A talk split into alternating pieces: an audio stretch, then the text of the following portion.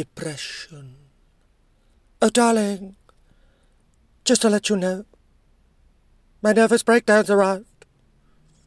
It's the one that's a darker shade of blue. I've chosen it especially for you. My latest acquisition to be used as a centerpiece to finish off my fragile disposition. Oh, well done, darling. Bravissimo. You're definitely in pole position, ready to steal the sympathy show. I was thinking of introducing her at our parties. Let her parley about her medication. Maybe hand out a few serotonin smarties. A good idea.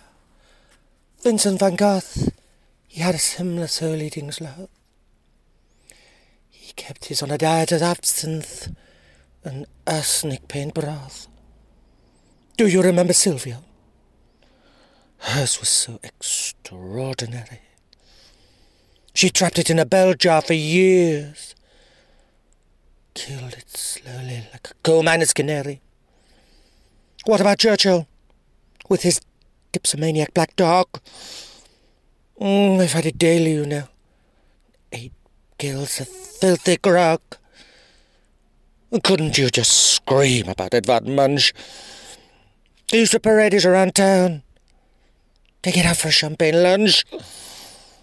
You know, darling, a nervous breakdown in navy blue.